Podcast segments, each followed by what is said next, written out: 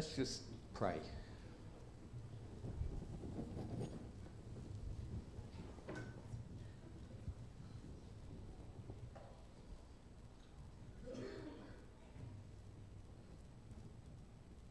Heavenly Father, our Father, my Father. Lord, we want to hear your voice this morning. Want you to come and speak to us. We don't want to hear what man thinks, what I think. We want to hear your voice. Heavenly Father, just ask that you would soften our hearts before you. Open our ears.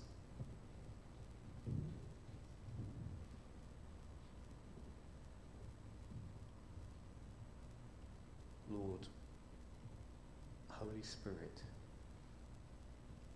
just come afresh in our lives this morning.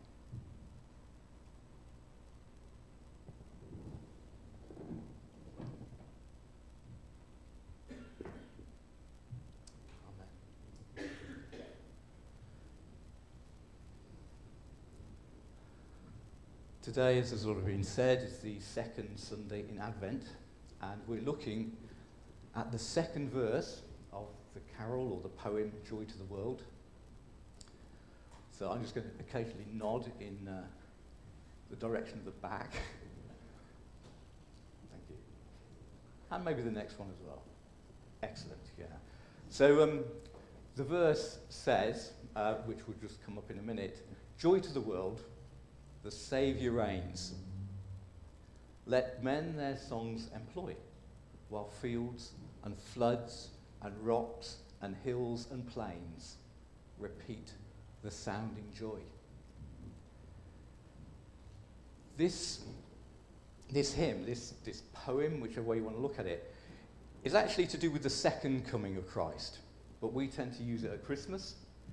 And by inference, before you can have a second coming, you should have a first coming. Okay? So we tend to sing this about the first coming, but it's actually to do with the second coming. But creation, which is what this verse to me speaks about, creation, is one of those things that has inspired songwriters, poets, no end of people throughout the ages. I don't know how many of you heard of James Taylor. Anyone heard of James Taylor? One of the most underrated um, singer-songwriters of this generation, probably. Um, and he's, he's, there's a song which is um, uh, called Montana. About his, I don't know if it's his hometown, but it's about Montana, the state. And there's this wonderful verse in it, and it says, he says this, he writes this, Who can imagine the scale of the forces that pushed this old mountain range up in the sky? Teutonic creation, erosion, mutation, something to pleasure God's eye. And I just love that last line something to pleasure God's eye. In biblical speak, it's God saw it and he said, It's good. Psalm 8, verse 1. O Lord, our Lord, how majestic is your name in all the earth. There was a man called Stuart K. Hine. And he was a British Methodist missionary. And he went on a mission trip to the Ukraine in 1931. And he heard a Russian translation of a German song which was inspired by a Karl Boberg poem. And I apologize in advance if any of you are German here, because the poem is O Stalk Gut, I believe, which basically means, O great God. And Hine began to translate the song into English, and he added several verses of his own. And the third verse, he says, was inspired by the conversion of villagers in Russia who cried out to God loudly as they repented and realized God's love and his mercy. Stuart and his family, they left the Ukraine as famine and World War II began, and they settled in Somerset. And there he continued to serve as a missionary among the Polish refugees. And the fourth verse was inspired by displaced Russians who experienced great loss but looked forward to seeing their loved ones again in heaven.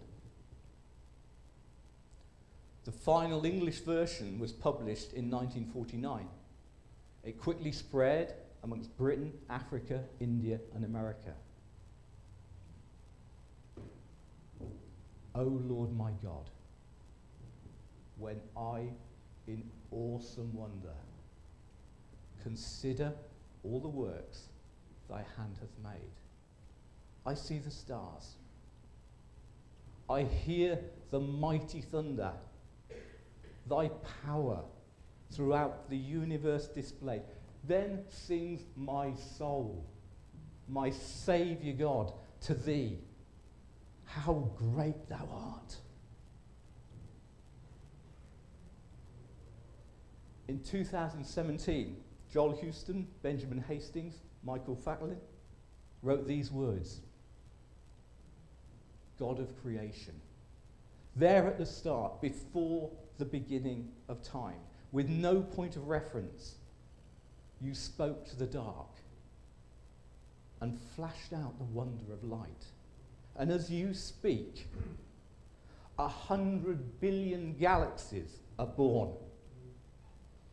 In the vapor of your breath, the planets formed. If the stars were made to worship, so will I.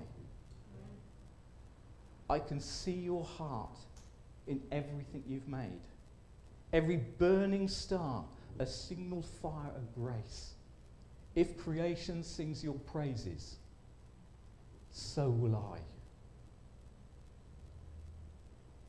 And going back to an even more ancient hymn, in the third century, there was a very prominent heresy that was going around the church at that time. And the heresy basically was this that God created Jesus. In other words, Jesus wasn't there at the beginning. And it was quite prolific. And there was a man who's called, again, apologies for my pronunciation, Aurelius Prudentius Clemens. Now, he was Spanish and he was a lawyer and a judge. But later on in life, he became a poet. And using his legal skills, he made a case for what has become the orthodox understanding of the Trinity. And he wrote in Latin, what is one of my most favourite Christmas carols. And what hurts me so much is I tried to sing it here one Christmas and was told you didn't know it. How frustrating of the Father's heart begotten, ere the world from chaos rose. He is Alpha. From that fountain, all that is and has been flows. He is Omega of all things, yet to come, the mystic close, evermore and evermore. By his word was all created. He commanded, and 'twas done. Earth and sky and boundless ocean, universe of three in one all that sees the moon's soft radiance, all that breathes beneath the sun, evermore and evermore. This is he whose seers and sages sang of old with one accord, whom the voices of the prophets promised in their faithful will. Now he shines, the long expected. Let creation praise its Lord evermore and evermore. O ye heights of heaven, adore him. Angel hosts his praises sing. All dominions bow before him and extol our Lord and King. Let no tongue on earth be silent.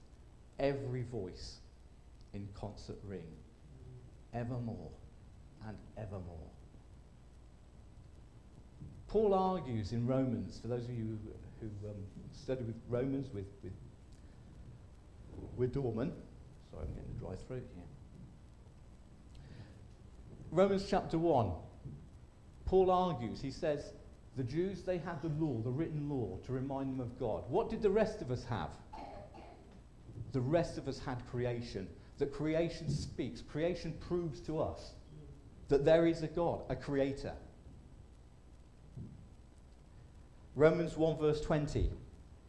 For since the creation of the world, his invisible attributes, his eternal power and divine nature have been clearly seen, being understood through what has been made, so that they are without excuse. And there's a wonderful verse, thank you. There's a wonderful verse in Romans chapter 8 verse 19, and, and theologians still sort of don't quite understand what this means. But it's a great verse. It says, For creation waits with eager longing for the revealing of the sons of God. And I love the, uh, which one is it? The, no, the message translation of this. The created world itself can hardly wait for what's coming next. Isn't that just brilliant? I don't think in my lifetime there's ever been more concern about the rock on which we live that we call home. You know, the latest COP26 in Glasgow was just another example, basically, of how the world is beginning to realise, unfortunately, not that we're created by a wonderful God and that we have a responsibility to our world, but basically that we cannot exist if we do not take care of the creation. In Genesis 2, verse 15, it talks about the Lord God taking man, Adam, and putting him into a garden. And he puts it there cultivate it and to keep it. And that word cultivate, it means to serve. That word keep, it means to protect, to attend to. We're to attend to the garden. We're to attend to our world. And yet, there's an even more profound understanding of the link between Christmas and creation. And we're going to look at three passages together. Very easy to remember Colossians 1, Hebrews 1, and John 1. Okay? Colossians 1, verses 15 to 17 says this He, is the image of the invisible God, the firstborn of all creation. For by him all things were created, both in the heavens and on the earth, visible and invisible. Invisible, that's important.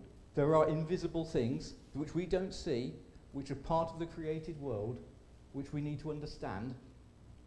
Whether thrones, dominions, rulers, or authorities, all things have been created through him and for him.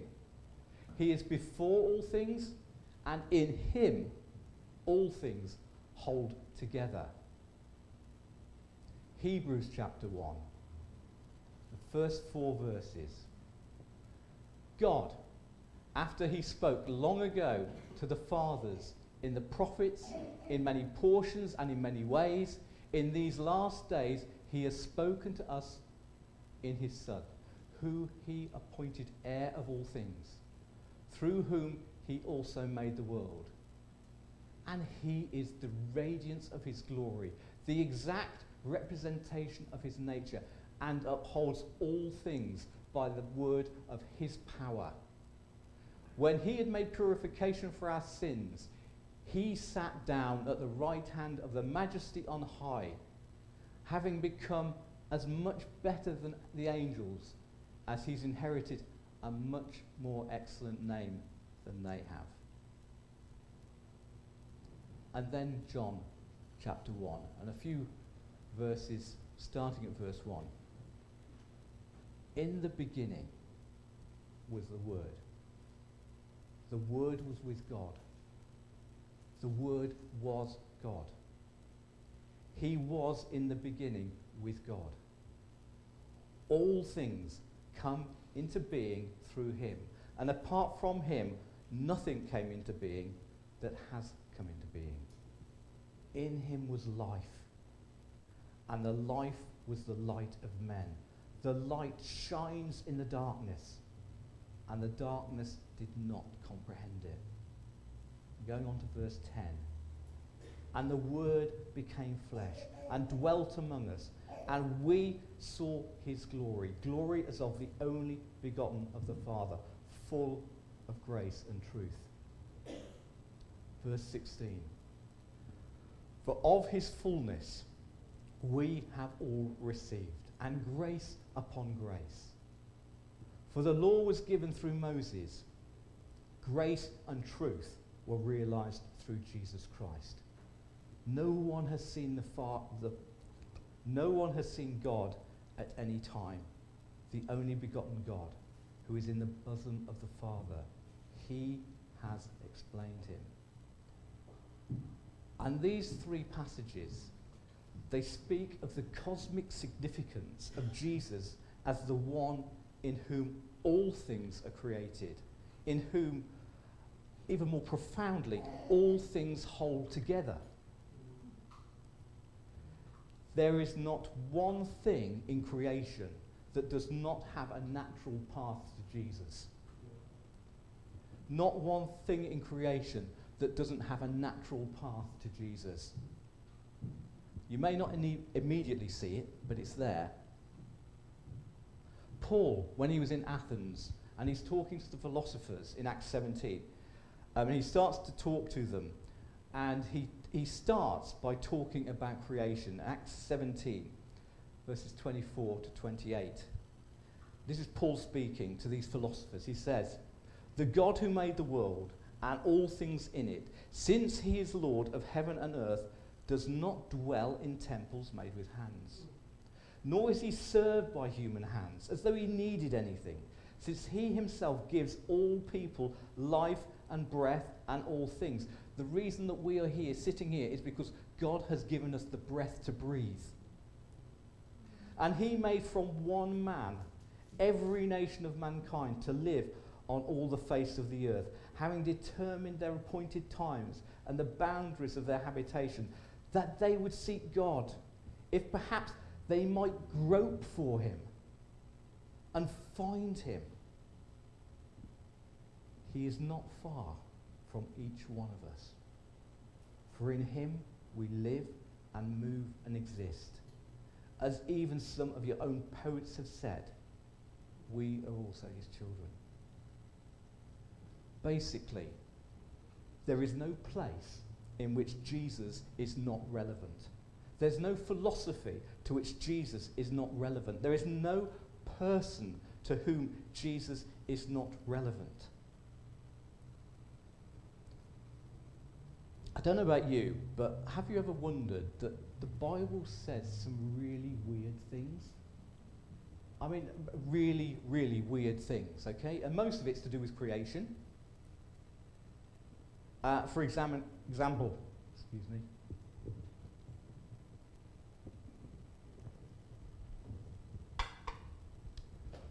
God talks through animals.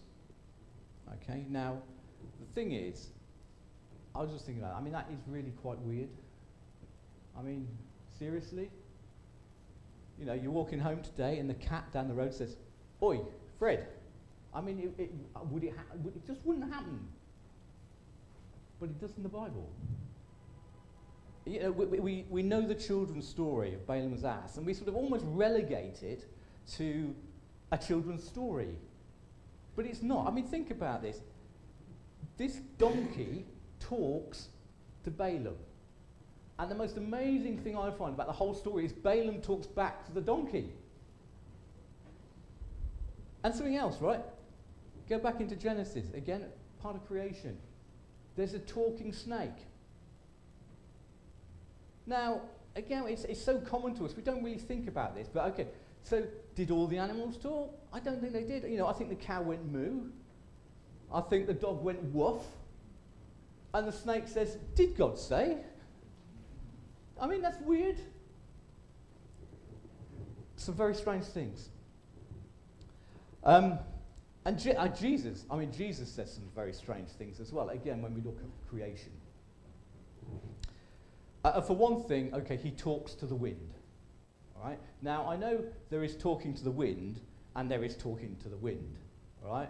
I mean, King Crimson, bless them, they did a whole track called I Talk to the Wind. Okay, so I've got James Taylor in, I've got King Crimson in. I just need to get focus in, and I've got the whole three. Um, those of a certain age might understand that. Um, but, you know, uh, King Crimson, they wrote this song. It says, I talk to the wind, my words are carried away. I talk to the wind, the wind doesn't hear, the wind cannot hear. But Jesus, he just doesn't talk to the wind, he tells it off. Scripture says he rebukes it. And the wind dies down. And the waves stop. This is his authority over creation. And there's an even more weird thing. I don't know if you've thought about this, but when I, I started this train of thought and I just kept thinking of more and more weird things in the Bible. And Jesus, um, the triumphant um, entry into Jerusalem, okay? So everyone there making a rather a large din, singing Hosanna, and the priests, the leaders, that been people like me, didn't like it very much. They're a bit worried. The Romans will think we're revolting, and then they might come and be nasty to us. So, can you please tell them basically, can you, till, can you please tell your disciples to shut up? Right? That's what they're saying to him. And what does Jesus say? He says, even if I tell them to shut up, the rocks will start to praise me. The rocks will start to praise me. I mean, how does that work? Again, you know, you're walking through Whitney after the service and a brick in a wall starts to talk to you. I mean, and yet, even way back in, in the Old Testament, I mean, you know, God tells Moses to talk to a rock. I was just trying to think. It's interesting. God doesn't actually tell Moses what to say. And I was thinking, what would you say to a rock? I mean, okay, I'll have uh, 10,000 points of still and 30,000 points of sparkling. I mean, what, what would you say? Now, unfortunately, Moses doesn't speak to the rock, and because he doesn't speak to the rock, he doesn't enter the promised land. But there's some weird things, and it's to do with creation.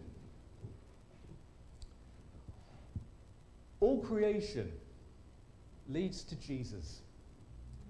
Jesus holds it all together. Jesus is in all creation. I'm not saying that I understand all of that. All I know is that's what the Word of God says.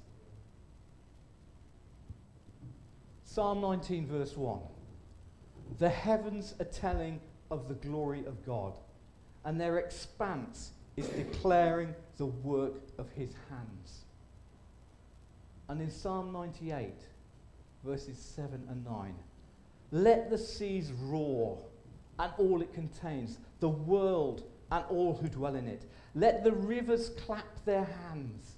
Let the mountains sing together for joy before the Lord for he is coming to judge the earth. He will judge the earth with righteousness and the peoples with equality. But what I want to do really is just come back to Christmas. Now, I know that some of you love Christmas. You know, you're the sort of people who wouldn't take the Christmas tree down you would just leave it up all year. You would keep the decorations hanging there all year. You just love Christmas. Christmas is just super. You love everything about Christmas. You love getting the presents. You love wrapping them up. You like writing the, the cards. You like going round and posting them through people's letterboxes. You like the turkey. You like the mince pies. You like the mulled wine, if you're over 18. and you, you just love everything about Christmas. You love it. And then there are those of you who actually can't stand Christmas. you can't stand Christmas. I mean, there's the hype for one thing, there's strictly come dancing. You hate it. You, you, you, you can't stand the commercialism of it all. You can't stand the waste. You can't stand the money being wasted on tap when there's people dying of malnutrition on the world. You can't stand it. It grates on you.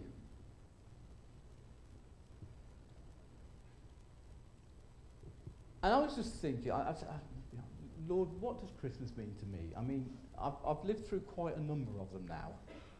What does Christmas mean to me? What is Christmas all about? Um, I was just praying over this, just saying, what, what do you want to say? What do you want to say to us this morning as we sort of look forward to Christmas?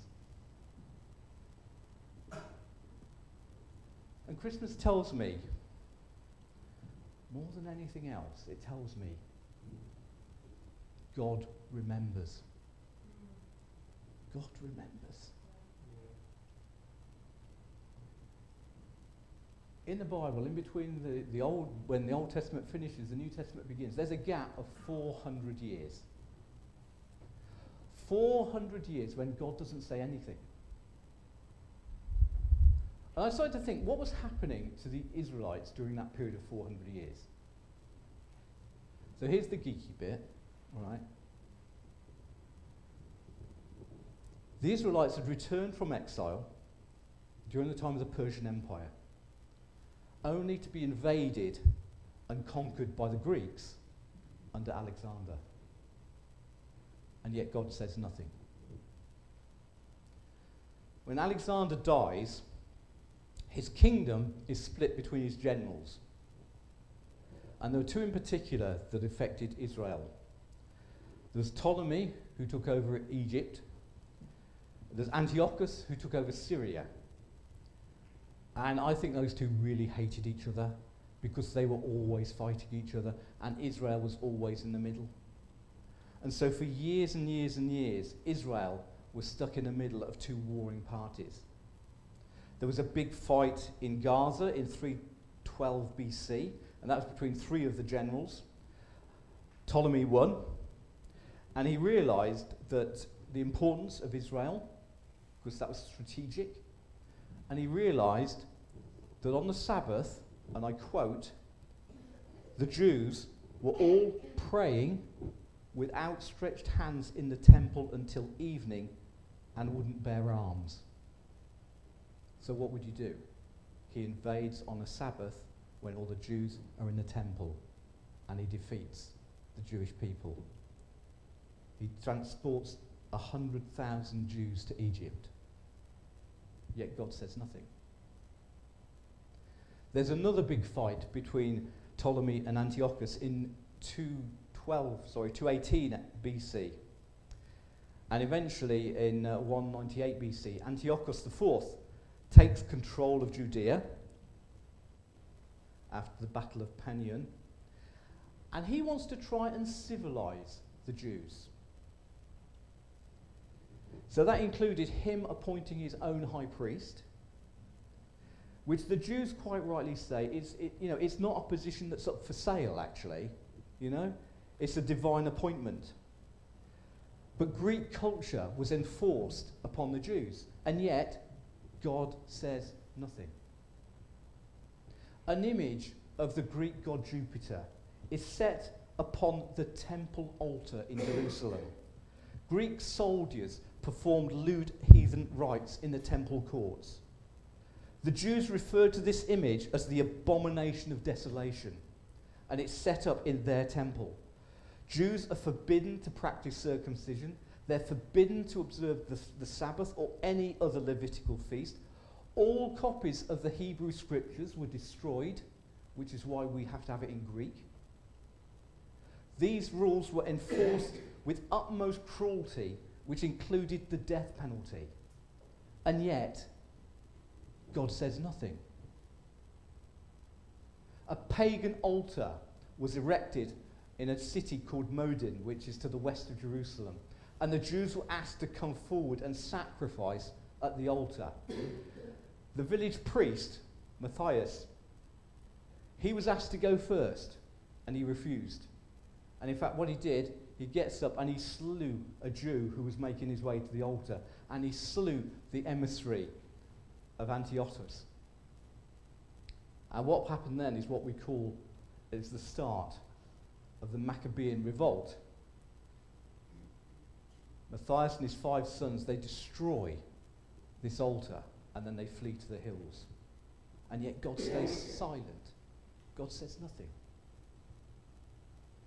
Soon after that, Matthias dies, and his third son, Judah, takes over the leadership. He launches a surprise night attack against the Syrian army at a town called Emmaus. You may have heard of it. And he wins. They carry on into Jerusalem. They go to the temple. They remove all the signs and symbols of paganism. They take down the altar dedicated to Jerusalem and they erect a new altar to the God of Israel. And God says nothing. Beginning on the 25th day of the Jewish month of Kis- Kislev, which in fact is our December, November, December, they observe an eight day feast of dedication, which becomes known as Hanukkah, the Festival of Lights. They celebrate the end of a three year period during which the temple has been desecrated. And yet God says nothing. Now, the Syrians didn't take this lying down. They tried to negotiate, they tried to bully. But in the end, the Syrians leave the scene. And in 135 BC, the last of Matthias' sons died, and a conservative Jewish dynasty takes over called the Hasmonean dynasty. There continues political struggle and intrigue. There's a period of open rebellion, there's civil war, and God says nothing.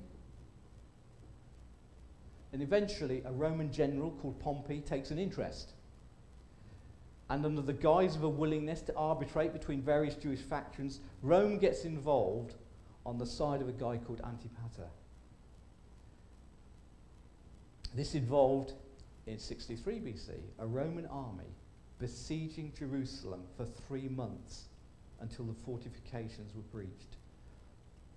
12,000 Jews were slaughtered in the battle which followed. Pompey and his officers entered the Holy of Holies of the temple, but they left it untouched. And God says nothing. There are more invasions. In 40 BC, the Parthians invaded and captured Jerusalem. Then in 37 BC, Herod Antipas, who's been hiding in Rome during the time, Herod the Great, Herod the king of the Jews, Herod the builder, Herod the slaughterer of baby under two years old, at the head of a Roman army, he takes back the land of Israel. And all of this, 400 years after Malachi, God sends an angel to an old priest in the temple at Jerusalem and a young virgin in a village called Nazareth. God remembers There's another period of 400 years where God is silent in the Bible, and it's in the beginning of Exodus.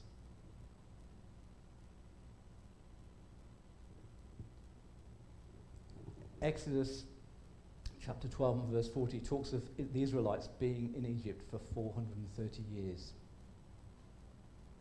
Exodus chapter 2, verse 24, it says this God heard their groanings, and God remembered God remembers his people. On that occasion, he sends Moses as a deliverer to free his people from slavery, to rescue them from the Egyptians, and to take them to a land flowing with milk and honey. But it's not just nations that God remembers. The first time in our English Bibles where it talks about God remembering is in Genesis chapter 8 verse 1, where it says, God remembered Noah. Noah has been in the ark at this point for 40 days, and it's been non stop rain. One of the best bits of advice I can give anyone that wants to study the Bible is, sorry, John, not to learn Hebrew, Greek, or Aramaic, not to get loads of commentaries or history books, not even to get a study Bible. The best thing you can do is put yourself in the story. Put yourself in the story. Put yourself here in Noah's place. You're in the ark, 40 days continual rain. Now, I've been holidaying in the Lake District. I've been holidaying in the Lake District in a caravan made of tin. I've been there for three days when it's done nothing but rain. And the sound of that rain has been ping, ping, ping, ping on, on the, the whole time you can't go out, it's too wet.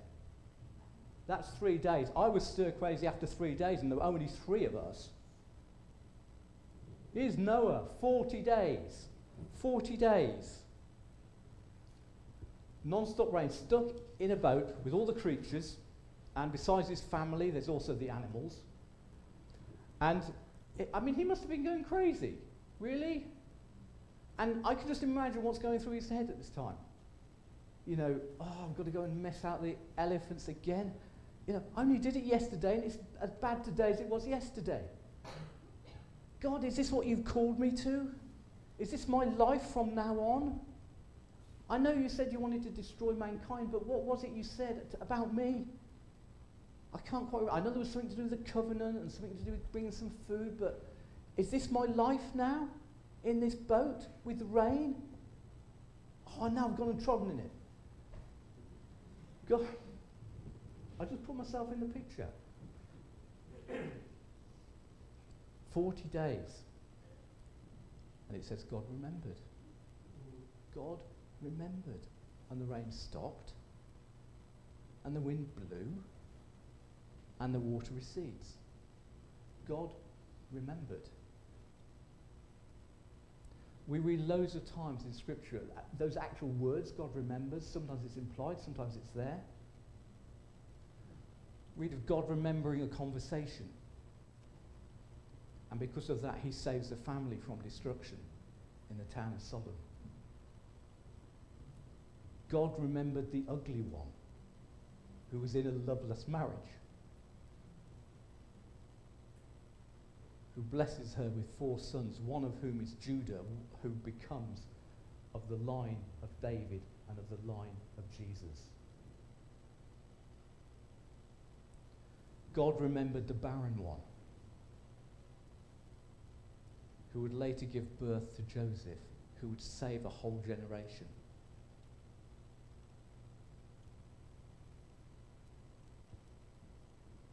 God remembered the widowed foreigner who wasn't even allowed to enter the assembly of the Lord. God remembered. God remembered the sex worker. God remembered the adulterer and the adulteress. God remembers. And the only thing I would say to you this Christmas is God remembers. God remembers those words that have been spoken to you in the past. God remembers those prophecies that have been prophesied over you that don't seem to have happened. God remembers. Those times you've been reading His Word and it just hits you because you know that's God speaking to you. God remembers. The pain of your heart, the loneliness of your life, the fear you have for tomorrow. God remembers you. God heard their groaning and God remembered. And whatever God remembers, it's a prelude to God acting. Joy to the world, the Saviour reigns, except it doesn't always seem to be like that. And yet, that's the truth. The truth is, He does reign.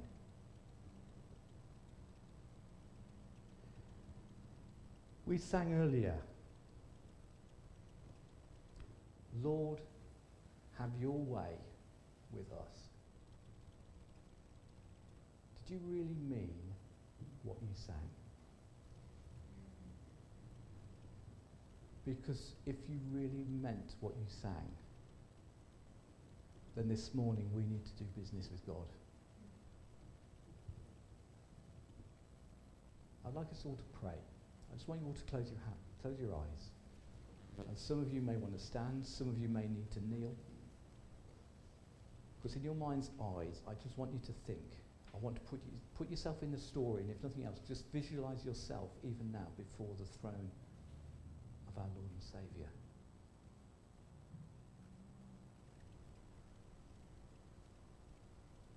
God remembers.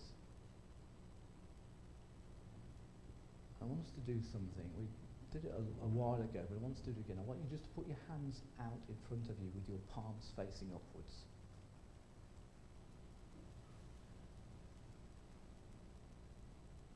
And I want you to visualize in your hands whatever it is now that is hindering your relationship with God. Those broken dreams, those hurts,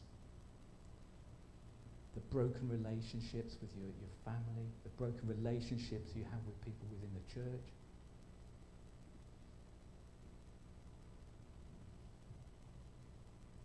Those unfulfilled promises.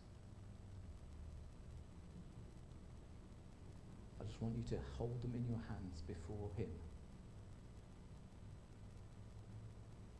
And then when I think, when you feel that you're able to, want you to turn your hands over so your palms are facing down. And you just let go. And you place whatever that is at the feet of Jesus this morning.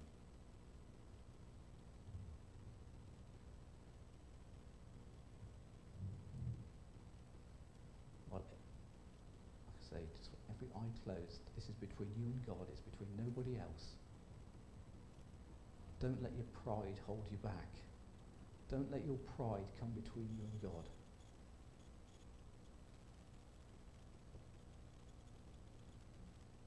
And when you've let go of whatever it is,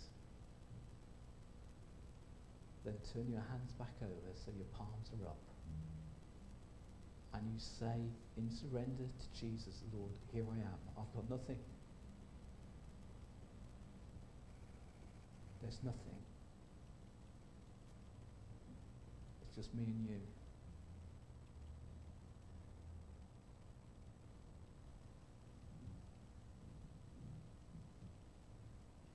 Some of us have a real tussle of letting go. I have this feeling that when we get to heaven, one of the biggest things that God will have to talk to us about is our Britishness, our stiff upper lip, our not wanting to get too emotional. Because some of you need to cry.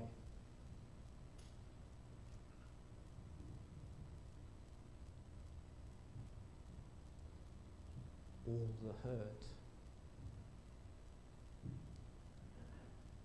all the, the bitterness, all the anger. We need to let it go and come to God with nothing.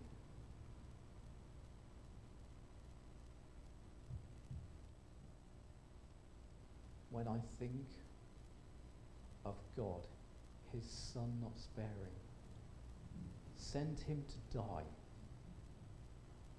I scarce can take it in. But on the cross, my burden gladly bearing. He bled and died to take away my sin. When Christ shall come with shout of acclamation and lead me home, what joy shall fill my heart? Then I shall bow in humble adoration and there proclaim my God,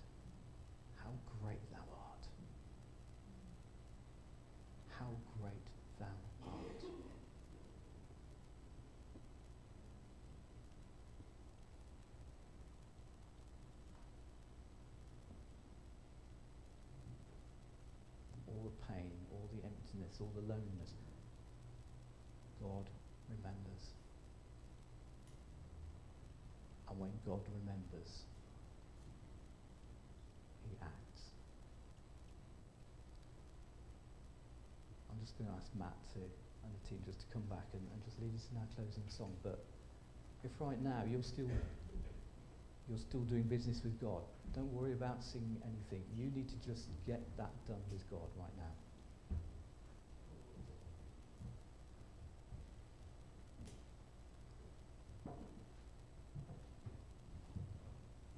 Don't, it would be a tragic shame if you leave here this morning not having got things right with God.